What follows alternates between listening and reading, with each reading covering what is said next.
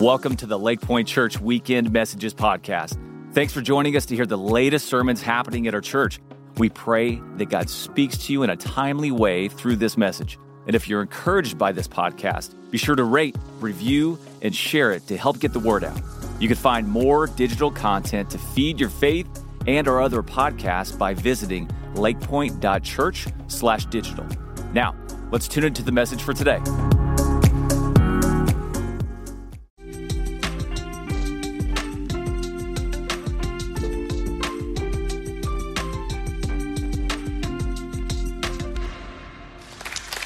Well, man, it's uh, it's so great to, to be able to be with you all today, and uh, having the Lakepointe family gathered all over the place, in different places, is a great reminder that the church is not something we come to; it's something we are. Uh, and if you're hanging with us for the first time today, man, I just pray that this would be a time of hope for you, a time of uh, light uh, for you in your life. So grateful that you that you joined us today. And, and when, I'm just throwing out the gratitude here, I got to say, I'm just so grateful for the way that so many of y'all are serving and giving and bringing food and supplies, just living beyond yourself. Some of you are like checking on neighbors. Some of you are on the front lines uh, doing uh, first responder stuff or, or you're, you're doing health care. Uh, man, we just pray for you every day. Many of you are teaching kids at home. Uh, you're uh, checking on elderly neighbors and you're, you're driving delivery trucks and stocking shelves and cooking food and just really grateful. Grateful for those who are making bold and compassionate leadership decisions as well. Uh, even grateful for those who are making us laugh and keeping it light on social media. Uh, grateful for those who are sharing toilet paper. Please share your toilet paper. Don't, don't hoard that stuff. So grateful for, uh, for all the ones here uh, at Lakepointe that are much smarter than me, and can figure out the technology yes. so that we can do this uh, uh, together. So, you know, it seems like uh, in, in, our house, at least, we've had the TV on uh, more, more than normal. And, you know, there's a lot of updates, a lot of news, and most of it's not really good. And although I want to be informed, I just can't do a steady stream of that all day. So the other day, I, I, flipped over to watch one of those home improvement shows. And during a commercial for the, in the show, there was this prescription drug that was being promoted, like they do in all, you know, all commercials. And I noticed that the fast talking disclaimer was so unusually long that I had to look it up. So I got on its website. I'm not going to tell you what the drug, drug prescription drug is. Uh, it's going to re- remain nameless. But I, I, I, uh, I looked on the website. This is an edited version. The real version is much longer than what I'm going to share with you. And it said this If you, your family, or caregiver notice agitation, hostility, depression, or changes in behavior, thinking, or mood that are not typical for you, or if you develop suicidal thoughts or actions, anxiety, panic, aggression, anger, mania, abnormal sensations, hallucinations, paranoia, or confusion, stop taking blank and call your doctor right away. Also, tell your doctor about any history of depression or other mental health problems before taking blank, as these symptoms may worsen while taking blank. Some people can have serious skin reactions while taking blank, some of which can become life threatening. These can include rash, swelling, redness, peeling of the skin. Some people can have allergic reactions to blank, some of which can become life threatening and include swelling of the face, mouth, and throat that can cause trouble breathing. If you have these symptoms or have a rash with peeling skin or blisters in your mouth, stop taking blank and get medical attention right away. In clinical trials, the most common side effects of blank include nausea, sleep problems, constipation, gas, and vomiting. These are not all the side effects of blank. Ask your doctor or pharmacist for more information. I'm going, dang, can I get a prescription for fear, right? you know, I was thinking how, how fear, uh, and Josh has talked about this, uh, how fear, fear is just like a bully. It, I remember the bully in the junior high hallway. Y'all remember that guy, that guy that made you reconsider what hallway you're going to walk down? Uh, fear, it just steals your dreams, it dampens your passion, it uh, sucks the joy out of anybody's life, the contentment out of anybody's life. And fear, fear is just a punk.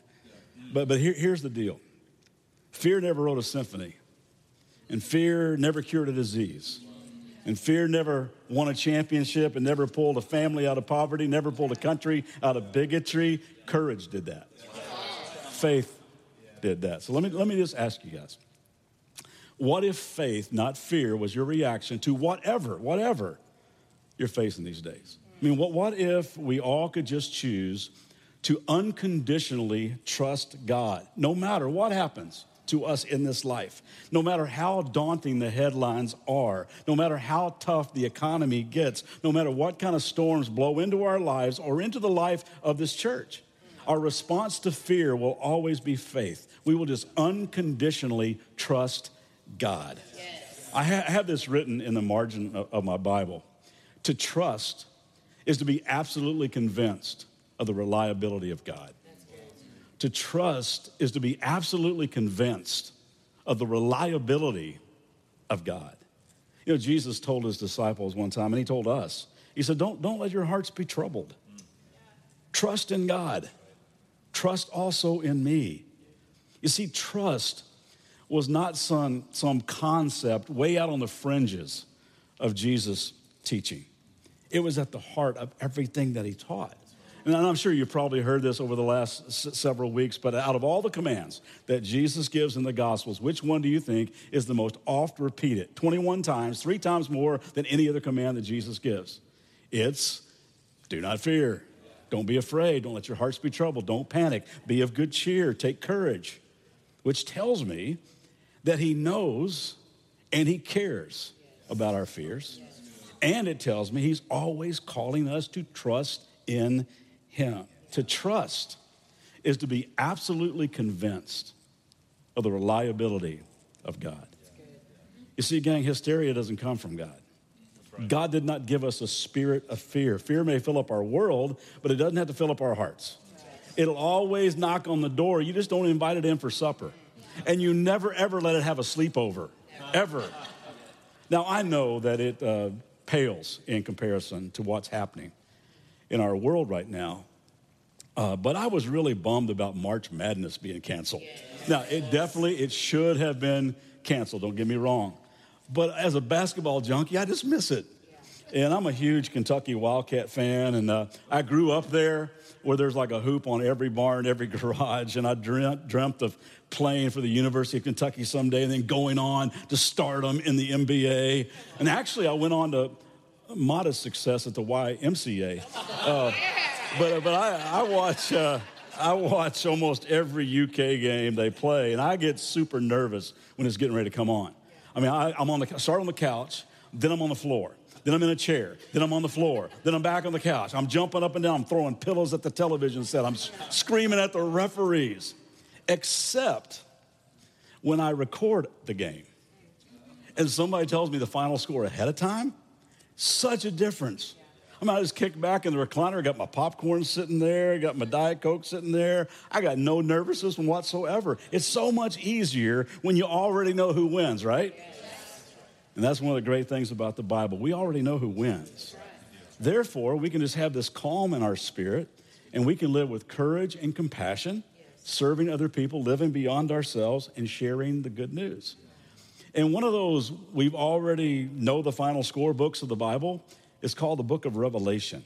Now, there's all kinds of imagery about the final days in the book of Revelation, the demise of the dominion of evil, which will be awesome, the triumph of the kingdom of God, which will be even more awesome. There are incredible pictures of a pain free, no tears, no strife, no disease, no violence, no heartbreak, no death type of perfect and permanent place. And it was not written as a see if you can figure this puzzle out kind of read. It was written primarily to encourage Jesus followers who were being severely persecuted for their faith. It was to let them know the final score ahead of time so that they could live with peace and courage. Now, in the first few chapters of Revelation are these letters to a handful of churches. Uh, they are dictated by Jesus himself. And most of them are kind of a wake up call to these churches who had become complacent or apathetic or self absorbed, some compromising their values and their, and their morals. But one is a super hope filled letter to a church in a place called Philadelphia. Now, when I say Philadelphia, I'm not talking about the place where the Eagles play or the 76ers or this. This is not the place of the Liberty Bell or where, you know, Rocky sprinted up the steps. This was a city in Asia Minor. Now, the name Philadelphia meant the same thing the city of brotherly love, right? The thing is, it wasn't always named that.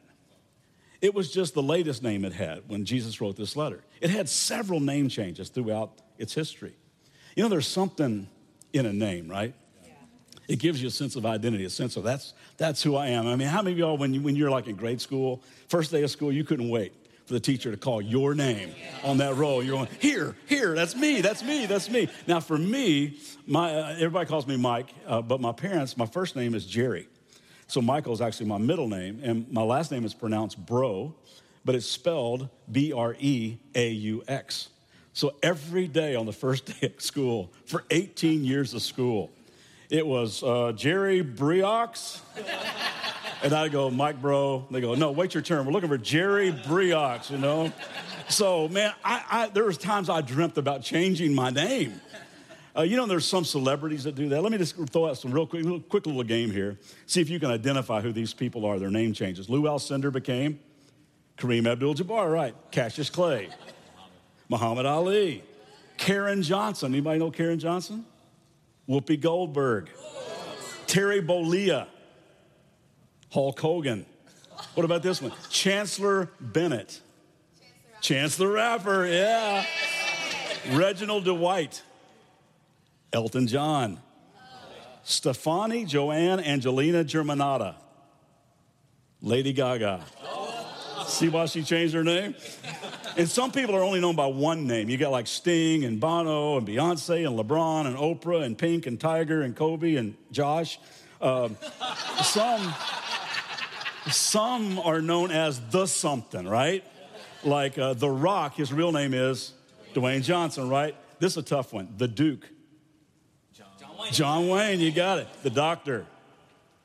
Julius Erving. The King. I was thinking Jesus. You guys, yes. So Elvis, come on. I'm just, I'm just playing with you, just playing with you. Well, Jesus, the King, writes to this church in a city that was in a bit of an identity crisis. It had been named and renamed many times. It sat on this geological fault line, and earthquakes and volcanic activity bred this constant fear of forced evacuations and unexpected death and disease and devastation. They were constantly rebuilding. And every time there was a restart, it was renamed. So people would ask, Where are you from? They go, uh, What are we calling it now? You know, is that kind of like that? To these Jesus followers, living in a city with an ever changing identity, living with the anxiety of ever shifting earth, living with the everyday reality of unrelenting persecution for simply trusting Him with their lives, Jesus writes these incredibly meaningful words Revelation chapter 3, verse 12. And I will write on them the name of my God, and they will be citizens in the city of my God the new Jerusalem that comes down from heaven from my God, and I will also write on them my new name. Isn't that good? He's assuring them, hang in there.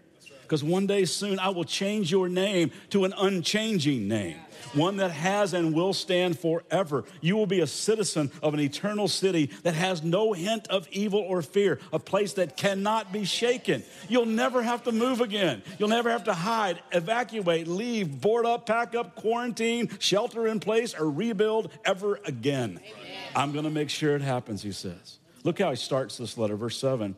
To the angel or messenger of the church in Philadelphia, write, These are the words of him who is holy and true. He's saying, That's my name. I'm the transcendent one, the unchanging one, the eternal one, the faithful one. I see all things, know all things, so you can trust me. I hold the key of David. Now, this was a prophecy in the book of Isaiah about the coming Messiah. And he says, What he opens, no one can shut, and what he shuts, no one can open. So here's Jesus saying to these folks, Listen, trust me. I really am in control. I hold the keys to life and death. I hold the keys to the kingdom of God, which has come to reign in any willing heart. I open doors of my own discretion. I close them as well. No one can lock down what I've opened, and no one can pry open what I've closed. I hold the keys. I'm in control. That's who I am. To trust is to be absolutely convinced of the reliability of that God. And then he says this to this church living in uncertain times. Verse 8 I know your deeds. See, I have placed before you an open door that no one can shut. I know you have little strength, yet you have kept my word and you have not denied my name.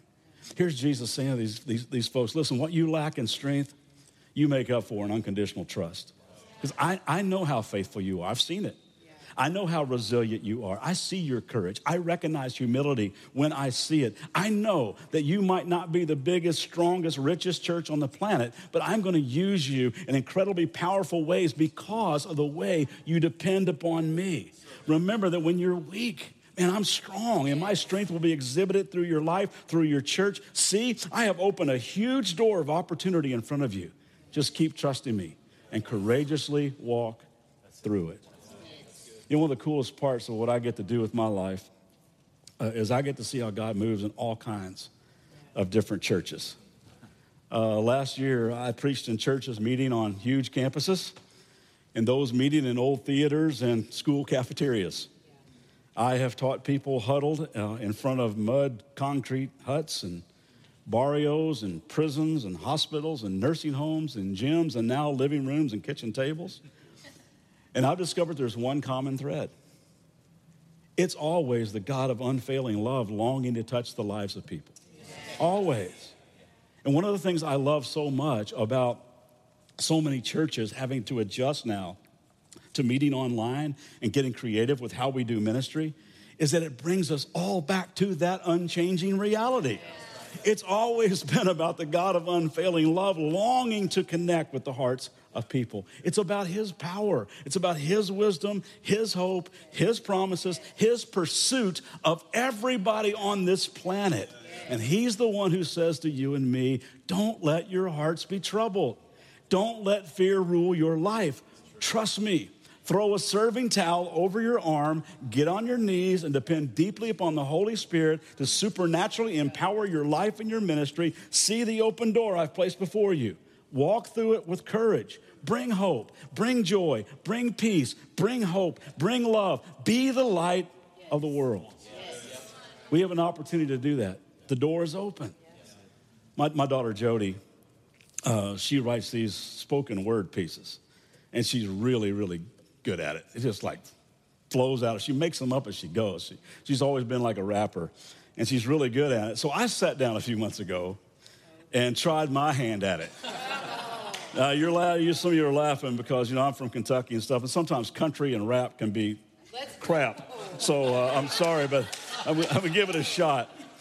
But but I love how the Bible begins when it says, "And God said, Let there be light," and there was light. So I actually sat down one morning about three o'clock in the morning. I couldn't sleep, and this just this is what just flowed out of me. The world has grown dark, surrounded by night. And Jesus cries out, Let there be light. When kids are abused and women are used, let there be light. When men are judged by their color or the race of their mother, let there be light. When markets crash and hopes are dashed, when dreams are squelched and a friend cries for help, let there be light. When addictions wreak havoc and self destruction becomes habit, when prodigals are lost and look for a way, when depression comes and clouds the day, let there be light. When children go hungry and corruption robs their dreams because nations oppress and politicians scheme, let there be light. When Satan spins lies and identities are stolen, when you're made to feel useless and shame becomes normal, oh, let there be light. When minds become foggy and confusion takes over, when the truth becomes blurred and love becomes colder, let there be light. You are the light of the world shine, guide, warm someone's soul, a reflection of love from the giver of hope with kindness and compassion. Move through your day so others might see that there is a way, a way that brings life and freedom and glory to the only true God who is writing this story, the epic story of love, so relentless and fierce that it led to a cross where his hands would be pierced, so all could live forgiven and free from the night, so all that might know the source of all light. And this light will never be contained. It cannot be put out, snuffed out, restrained. Though many have tried, his light still remains. May his compassion be caught through us. May his love be brought by us, that this world may spot in us Jesus, the light of the world. This is our calling, our destiny, our life to walk through our world saying, Let there be light. Yeah.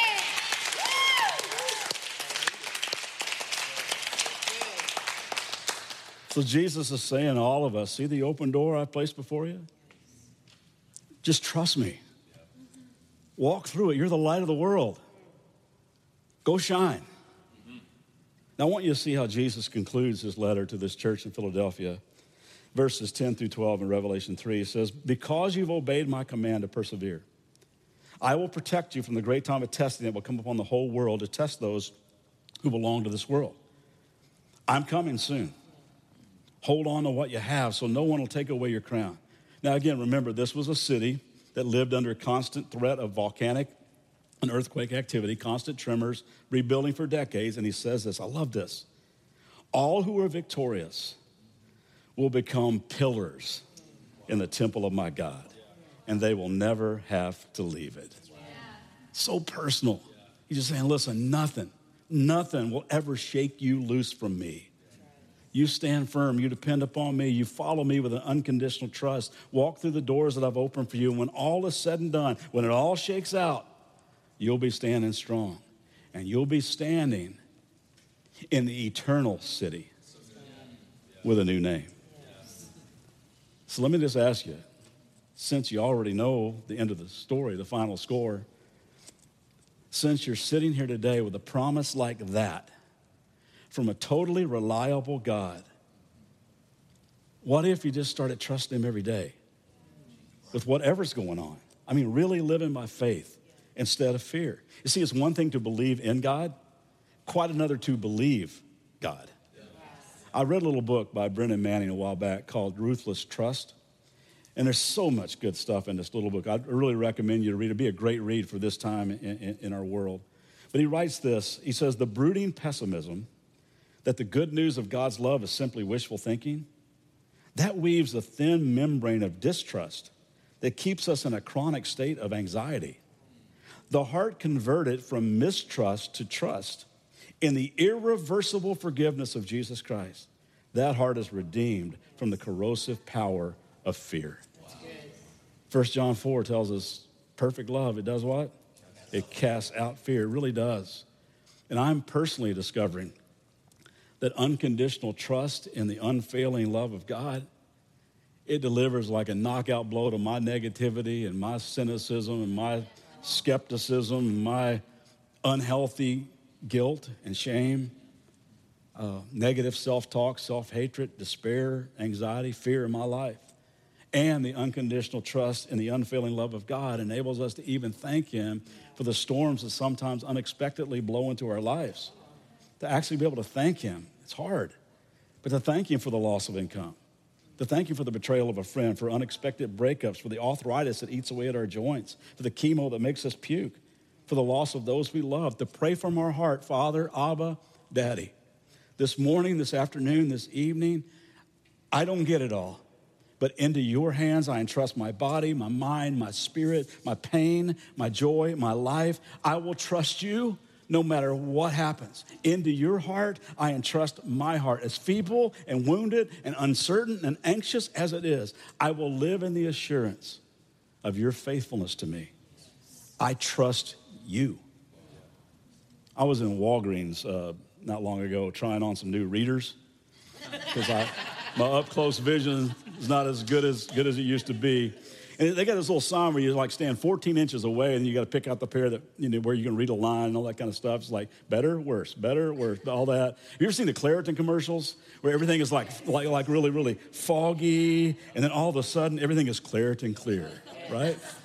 We have a tendency to tell God, I'll trust you, but things are just a little too foggy right now. I just need a little HD. I need a little clarity. You know what? A while back, I stopped uh, praying for clarity. And I started praying for trust. Now, I'm not saying it's wrong to pray for clarity, but for me at least, just honestly, in craving clarity, I was just trying to eliminate some of the risk involved in trusting God. See, we often assume that clarity will, that when we trust, that it'll, it'll make things more clear, it'll lift the fog, it'll sweep away all uncertainty, but that's usually not the case. Our trust in God may never bring final clarity on this side of eternity. It might not dull the pain, it might not change circumstances, but when all else is unclear, the heart of trust says, like Jesus said from the cross, this much is clear I trust you, Father, and into your hands I commit my Spirit. My wife, Debbie, um, went through 36 hours of labor to bring our first child, Jody, into the world. And uh, it, it, was, it, was, it was rough. I was so exhausted. Uh, just kidding. I'm totally kidding. Um, but back in the day, you had these things called Lamaze classes. Anybody remember Lamaze classes? Where you, you brought your pillows with you to the class and you practiced these breathing techniques. And we used every technique we had learned in the first 12 hours. And we still had like 24 more to go. And I don't remember a whole lot of details about those moments, but I do remember that we chose a picture of Jesus as her focal point. We set it on top of a dresser there in, in, the, in the labor and delivery room. And I would just hold her hand and go, Come on, it's going to get better. Just focus and breathe, focus and breathe, focus and breathe. And, gang, the headlines we read and are experiencing are because we live in a fallen, broken, imperfect world made that way by mankind's collective rebellion. And tragically, sometimes the innocent even get caught in the fallout. And the Bible tells us that all creation is groaning to be made right again. It says, groaning like a woman going through labor pains. Jesus even told us himself there will be tough times. There will be tragic times, economic downturns, tornadoes, tsunamis, hurricanes, terrorism, earthquakes, disease, war, even persecution. But don't panic. Keep your eyes on me. Just focus and breathe. Focus and breathe. We're just a few pushes away from delivery, the crowning of a new creation. A whole new world is on the way. And until that day, just keep your eyes on me and relax. Just focus and breathe. Focus and breathe. Gang, God has been so incredibly good to us. And trust is our gift back to Him. More than anything else, our trust in Him warms the heart of God and brings a smile to his face. Plus, it fills us with peace. So, what do you say?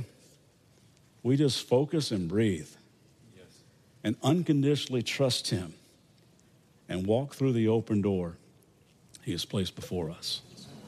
Let's pray. Father, so, so grateful that you do hold the keys, that you are in control. And when this world feels like it's spiraling out of control, we can look to you and trust in you and know that you are rock solid, that you're immovable, that you love us with an unfailing love, that you proved it by going to a cross and you defeated death once and for all so we can live without fear, knowing that when we do die, whenever that day is, that we got an eternal city we're going to live in forever. Thank you, Jesus, for making that possible. I pray right now, God, you would calm the hearts and the fears of people all over the, the globe that they would look to you, that they would focus on you and be able to breathe deeply and know that, that you got their life in, in your hand. God, I, I pray for everybody that's working so hard right now on, on the front lines, doing all the things that we talked about earlier. And God, just give them rest and give them peace and courage. And uh, God, give them protection. Uh, God, thank you for the way that we get to do this together um, through technology. Thanks for the people that figure out how to do it. We're grateful we get to still meet together, and I pray all this in the name of Jesus. Amen. Thanks for listening today. For more biblical teaching and worship, join us for our Church Online live weekend services on Saturdays at 5 p.m. and Sundays at 9:30 and 11 a.m. Central Standard Time. For more information about all the digital ministries of Lakepointe, visit lakepointe.church/digital.